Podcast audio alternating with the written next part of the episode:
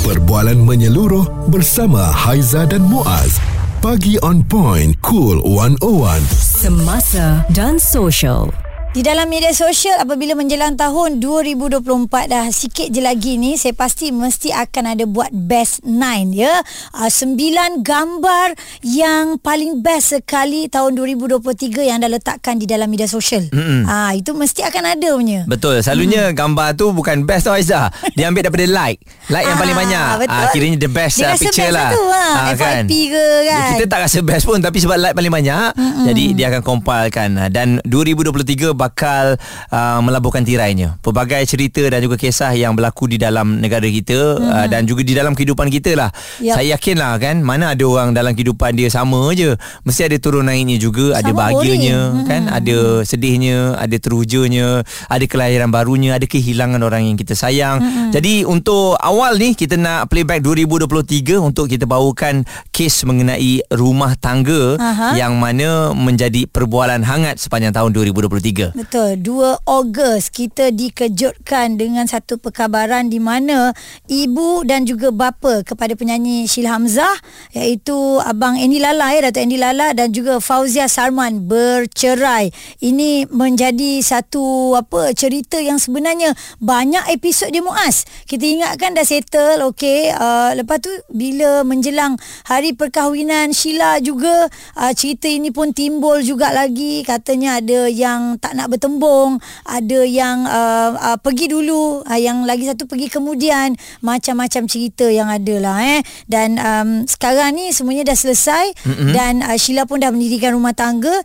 dan ada pula lagi cerita yang um, Familynya dah tak duduk sekali Keluar dan Sheila dah duduk bersama dengan suami ni Cari rumah lain pula Betul. Ah. Jadi itu rentetan daripada cerita tersebut lah. Mm-hmm. Dan uh, selain daripada itu juga kita yakin dalam kehidupan ini memang ada berlakunya penceraian, mm-hmm. ialah tak ada persefahaman ya yang kita kecapi. Uh, ramai sebenarnya mungkin uh, dia berlaku kepada keluarga-keluarga anda tapi yang kita bawakan ini uh, yang mendapat tumpuan lah Ya, eh. Uh, betul. khususnya selebriti, selebriti itu juga uh, Nur Nabila dan juga Engku Imran uh, bercerai, berpisah. Mm-hmm. Uh, kita semua sedia maklum bahawa um, cerita ini sudah lama bertebaran di media sosial. Mm-hmm. Uh, akhirnya Tuan Empunya Badan telah pun membuat pengakuan. Yap. Dan selain daripada itu juga turut menjadi highlight ya adalah cerita mengenai Syamsul Yusof dan juga Putri Sarah. Ha, ini pun berepisod-episod yang kita ikut, kita follow ya, nak tahu apakah kesudahannya dan dia menjadi uh, cerita lebih hangat lagi apabila ada backup daripada mentua yang sayang sangat dengan menantu. Uh, yalah ceritanya begitu, mana ada mentua yang tak sayang menantu kan? Tapi bila ini dia jadi macam terbalik. Sepatutnya uh, mak ni backup anak kan, tetapi ceritanya mak backup menantu. Ah, ini kisah-kisah yang berlaku lah sepanjang tahun 2023 berkenaan dengan Samsul Yusof dan juga Putri Sarah yang dah sah pun bercerai. Okey. Selain daripada cerai, nikah kahwin pun ada juga. Memang itulah hmm. dalam kehidupan kita um, yang mana Nat Zainal dan juga Engku Ismail telah pun uh, disatukan. Hmm. Uh, ini juga antara berita yang mengujurkan lah ya. Mengejutkan juga. Mengejutkan juga hmm. uh, untuk peminat-peminat dah tahu tapi Ha-ha. untuk kita yang tak tahu ni terkejut Ha-ha. juga. Yap. Tapi alhamdulillah lah ya uh, mereka telah pun disatukan uh, termasuklah um, di negara jiran kita hmm. BCL yang telah pun uh, juga selamat bernikah hmm. uh, mendapat tumpuan ramai ya uh, kerana masing-masing melihat siapakah uh, suami BCL ini Yap. individu ini asalnya daripada mana Ya. apa kerjayanya sebab hmm. ialah untuk menggantikan um, seorang individu yang amat menyayangi BCL hmm. arwah Ashraf itu Ya. memang uh, menjadi tumpuan ramai lah Ya, netizen buat pembandingan dan Mm-mm. sebagainya. Dan satu lagi,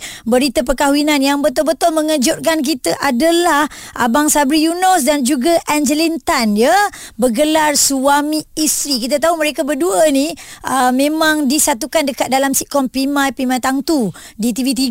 Memang sitcom yang popular ya, uh, selalu usik gurau senda kat situ. Tiba-tiba disatukan. Kita jadi macam wow. Abang uh, Sabri dan juga Kak Angeline ya. Uh, Alhamdulillah dan sekarang ini sedang melayari bahtera dengan begitu bahagia sekali Ya, insyaallah. Alhamdulillah dan uh, susulan daripada cerita Syamsul Yusof tu hmm. uh, waktu bercerai dengan Putri Sarah kan uh, Syamsul Yusof juga uh, berkahwin dengan Ira hmm. uh, juga menjadi highlight untuk 2023 Ya. dan uh, jom kita bawakan juga sedikit uh, mengenai kahwin dua Aha, wah. Ah, kahwin dua ni. Oh, sensitif betul isu ni eh. Betul. Saya rasa tahun 2023 ni isu kahwin dua ni memang uh, susah untuk diperkatakan akan tetapi oleh kerana pempengaruh media sosial yang uh, telah pun berkahwin dua cerita mereka menjadi highlight. Ya, ada siap lagu latar belakang lagi. Lagu tu pula orang tak tahu jadi tahu dah popular.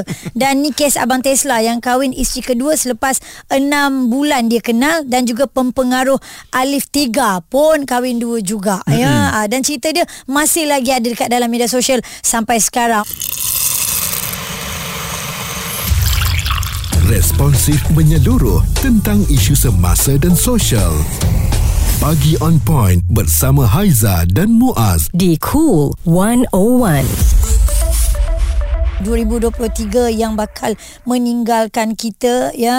Banyak berita-berita tentang kehilangan sahabat-sahabat terdekat dan yang terbaru sekali rakan wartawan um, Fiza ya yang perkabarannya telah pun meninggal di London semalam. Dan kami mengucapkan salam takziah kepada seluruh keluarga di atas kehilangan orang yang tersayang. Yap, tidak dapat dinafikan itulah dalam kehidupan kita ya. Hmm. Menerima insan baru, kehilangan orang yang kita sayang.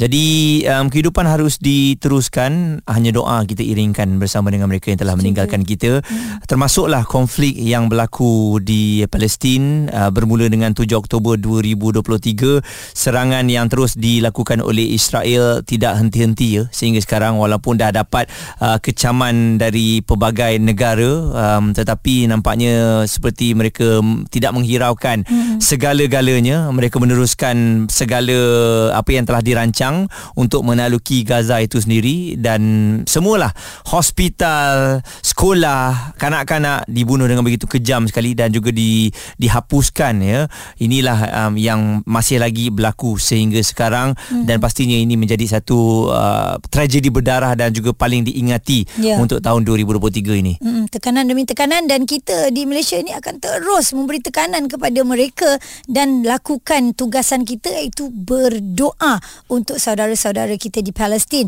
Dan ini juga sa- satu Malaysia Muaz eh terkejut dengan apa yang berlaku di mana sebuah pesawat berlepas dari lapangan terbang antarabangsa Langkawi pada 2.8 minit petang menuju ke lapangan terbang Sultan Abdul Aziz Shah Subang dilaporkan terhempas dalam kejadian di Almina Central Park Section U16 pada 17 Ogos 2023. Seramai 10 individu maut dalam insiden itu termasuklah Exco Kerajaan Tempatan, Perumahan Alam Sekitar dan Teknologi Hijau Negeri Pahang, Datuk Seri Johari Harun dan Muaz sendiri uh, pergi ke tempat kejadian ya untuk memberi laporan secara terus mm-hmm. khusus untuk anda pendengar-pendengar Cool 101. Betul dan um, memang banyak video yang di, dikongsikan uh, mengenai kejadian tersebut mm-hmm. dan kita nak kembali ke luar negara semula tragedi ini berlaku pada 20 Jun yang mana kehilangan kapal selam pelancong Titan milik Ocean Gate pada tarikh tersebut digunakan untuk melihat bangkai kapal Titanic yang karam pada 1912. Selepas lima hari pencarian, pengawal pantai Amerika Syarikat mengesahkan kapal selam yang membawa lima penumpang itu meletup selepas serpihan kapal selam itu ditemukan. Semua lima mangsa yang berada di dalam kapal selam itu disahkan maut sekaligus menamatkan operasi pencarian yang berlanjutan selama lima hari dan pihak berkuasa melabelkan kejadian itu sebagai letupan bencana laut dalam. Hmm, tragedi seterusnya berlaku pada 10 Ogos 2023. Datuk Bandar Mawi Richard Basin berkata sekurang-kurangnya 114 orang maut dan kira-kira 850 lagi hilang dalam kebakaran di pulau tersebut.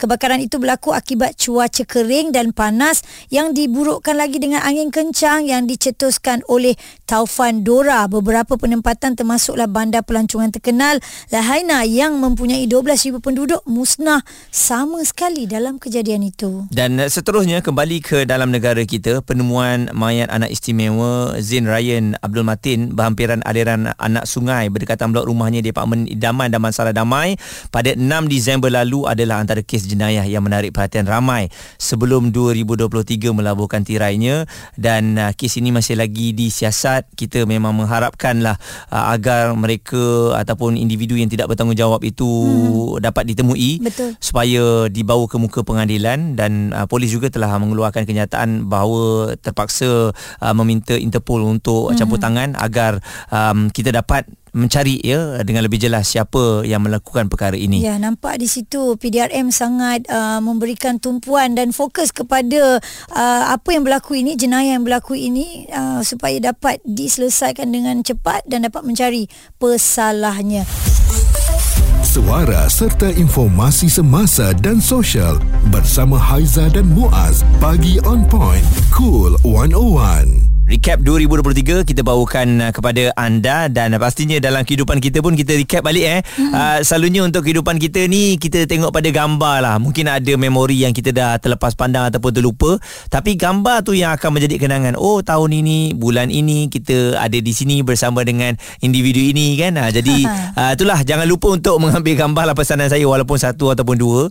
Sebab itu adalah memori yang memang tak boleh nak dikembalikan semula lah. Kenangan sangat tu eh. Hmm. Okay dan dan uh, semua cerita kita dah bawakan dan tak lupa juga cerita atlet negara kita yang semakin lama semakin ramai yang meraih kejayaan okey? Antaranya atlet olahraga wanita negara Sherin Samson Valleboy ya telah mencuri perhatian selepas memecahkan rekod kebangsaan dalam acara 200 meter pada kejohanan 7th Annual Ed Murphy Classic 2023 di Amerika Syarikat ya? Dan pada saingan final yang berlangsung di sana Sherin menamatkan perlumbaan percubaan di tempat keempat dengan catatan masa 23.33 saat. Dengan catatan masa 23.33 saat. Dan catatan masa dilakukannya menyaksikan atlet kelahiran Perak itu berjaya memadam rekod berusia 25 tahun milik legenda olahraga negara kita G Shanti iaitu 23.37 saat yang diciptanya pada kejuanan Asia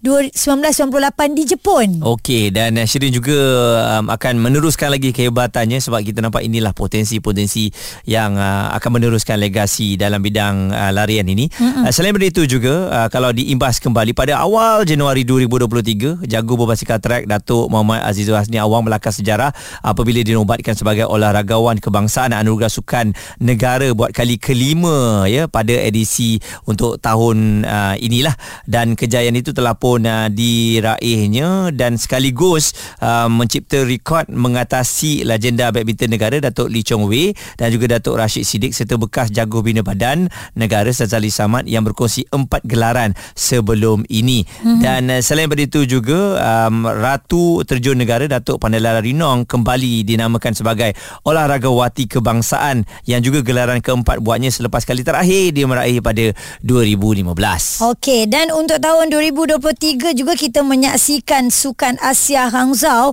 2022 ya uh, dibawa ke tahun 2023. Kerja keras secara senyap-senyap menyaksikan kontingen negara bangkit memahat pencapaian yang boleh dibanggakan pada terbangsa sukan tersebut selepas merekodkan pencapaian terburuk Sukan Si Kemboja 2023. Kontingen Malaysia dibarisi 288 atlet dan diketuai oleh Datuk Chong Kim Fat selaku ketua kontingen berjaya mengharungi cabaran getir meraih 6 emas, 8 perak serta 18 gangsa atau keseluruhannya adalah 32 pingat untuk mengatasi sasaran. 27 pingat sekaligus menamatkan saingan di kedudukan ke-14. Okey dan uh, satu lagi kejayaan uh, demi kejayaan skuad bola sepak kebangsaan yang telah pun mendaki anak tangga ya untuk ranking terbaru. Sangat luar biasa. Kalau dilihat uh, pada Oktober lalu kita berada di ranking 137 dunia. Uh-huh. dan uh, kemas kini terbaru sekarang kita berada di kedudukan 130 ya. 130 ini uh, bukan di antara yang terbaik uh, tapi pastinya kita melihat skuad kali ini ada potensi untuk meneruskan lagi kehebatan. Uh, mungkin berada dalam 100 yang terbaik. Yap. uh, jadi kita nantikanlah kerana mereka sedang uh, bersiap sedia untuk kelayakan Piala Dunia dan juga Piala Asia yang bakal berlangsung nanti ni mm-hmm. uh, diharapkan akan ada kejayaan lah untuk negara kita. Okey dan kita nak kongsikan kejap lagi berita panas yang berlaku tahun 2023 dalam dunia politik negara. Perbualan menyeluruh bersama Haiza dan Muaz. Pagi on point, cool 101. Semasa dan social. Cerita politik yang panas berlaku pada tahun 2023. Tarikhnya 27 Januari. Bekas Ketua Pemuda AMNO yang juga timbalan Ketua AMNO bahagian Rembau, Khairi Jamaluddin dipecat keahliannya dari AMNO dan keputusan itu dibuat pada mesyuarat Majlis Kerja Tertinggi yang dipengerusikan Presiden AMNO Datuk Seri Dr. Ahmad Zaid Hamidi. Semua tindakan disiplin yang dikenakan juga sudah mengikut saranan Lembaga Disiplin AMNO. Sementara itu, Ketua AMNO bahagian Sembrong Datuk Seri Syamuddin Hussein dan Naib Ketua Pemuda AMNO Syaril Hamdan digantung keahliannya. Syamuddin dan Syaril mengikuti senarai pemimpin baru yang digantung selepas ahli Majlis Kerja Tertinggi AMNO Tan Sri Noh Omar memaklumkan menerima keputusan yang sama. Ini memang berita panas yang kita dengar tahun 2023 muasnya dalam arena politik dan sebenarnya sekarang ni KJ dah jadi DJ. Mm-mm.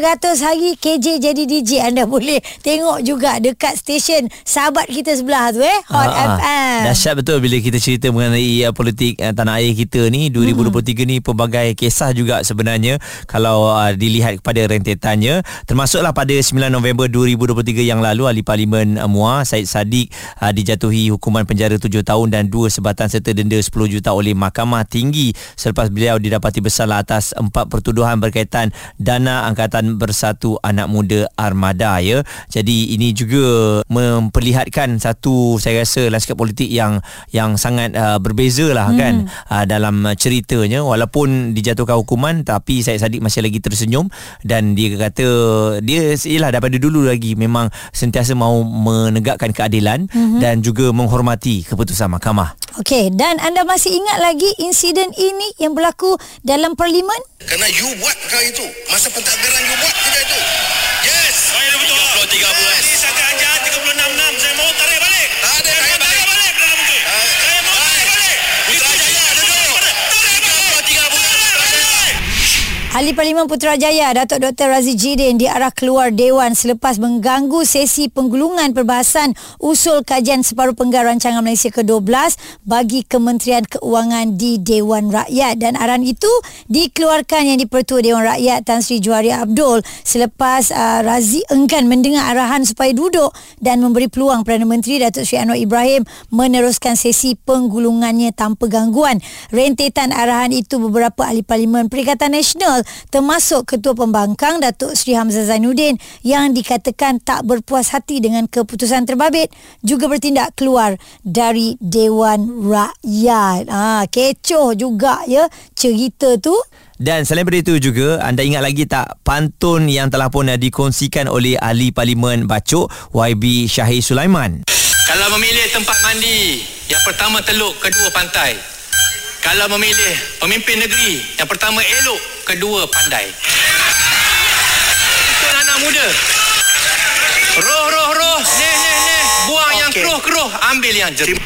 Ha ingat lagi tak uh, dalam perdebatan itu memang uh, pantun yang uh, nampak simple tu Ya, ha. menjadi perbualan hangat dan juga ditiru oleh ramai orang lah. Ha, termasuklah kita semua penyampai-penyampai cool ya. Kita nak buat pantun anak muda. Begitulah eh. Okey, satu lagi yang menjadi bualan hangat dalam kancah politik apabila YB Siti Mastura mendakwa hubungan keluarga dengan Chimping Kuan Yu. Jadi Guan Eng beri dua hari untuk beliau tunjuk bukti. Pengerusi DAP Lim Guan Eng memberikan tempoh sehingga Kamis kepada Dr. Siti Mastura Muhammad untuk mengemukakan bukti bahawa beliau mempunyai hubungan kekeluargaan dengan pemimpin komunis Chin Peng dan juga bekas Perdana Menteri Singapura Lee Kuan Yew. Guan Eng berkata tuduhan oleh ahli parlimen kepala batas itu adalah tidak berasas dan akan mengambil tindakan sepatutnya jika sebarang bukti gagal dikemukakan dalam tempoh tersebut ya. Dan kita dapat lihat juga pengurusi DAP Lee Nguyen Eng telah memulakan tindakan undang-undang terhadap ahli parlimen kepala batas Dr. Siti Mastura mengenai kenyataan tersebut dan pihak polis pun telah memanggil Dr. Mastura untuk memberikan kenyataan mengenai perkara ini. Okey, kita punya rentetan 2023, recap 2023, kita dah rangkumkan semua untuk anda. Uh, kisah hiburan, kisah cerai, kisah kahwin, kisah kahwin dua, uh, apa lagi ya, um, tentang konflik yang berlaku di Palestin. Uh, banyak sebenarnya perkara-perkara yang terjadi lah tahun 2023 ni. Dahsyat semuanya. Termasuklah yang uh, paling terbaru ini peningkatan uh, kes COVID-19 hmm. jangan uh, dilupakan Ya. menjadi perbualan hangat juga uh, ada yang mengatakan asal nak raya je naiklah COVID ni uh, sama ada ianya secara satu kebetulan tapi apa yang dilakukan oleh pihak kementerian hmm. mengingatkan kita Ya. supaya berhati-hati hmm. jangan disalahkan pula lah doktor-doktor yang menjalankan tugas masing-masing ya Betul dan kita Ah. sekarang ni pun dah meraba-raba balik mana pergi mask kita tu eh. Mm-hmm. Ah tak apalah kat kedai banyak lagi jual tu. Boleh cari dan kita sebenarnya protect untuk mengelakkan diri kita daripada terkena batuk dan penyakit-penyakit berjangkit yang lain. Okey, kita harapkan 2024 uh, akan menjadikan kita lebih baik, negara kita lebih hebat, lebih maju, banyak lagi kalau boleh bantuan-bantuan yang akan disalurkan kepada uh, rakyat itu yang kita mahukan. Mm-hmm. Um yalah apa lagi yang kita mahukan dalam kehidupan ini kan Iza eh? Ya. Selain daripada kejayaan, kesenangan, kesedanaan dan juga mungkin dilimpahkan rezeki itu yang uh, kita harapkan. Dan juga kesihatan yang baik. InsyaAllah. Responsif menyeluruh tentang isu semasa dan sosial. Pagi on point bersama Haiza dan Muaz. Di Cool 101.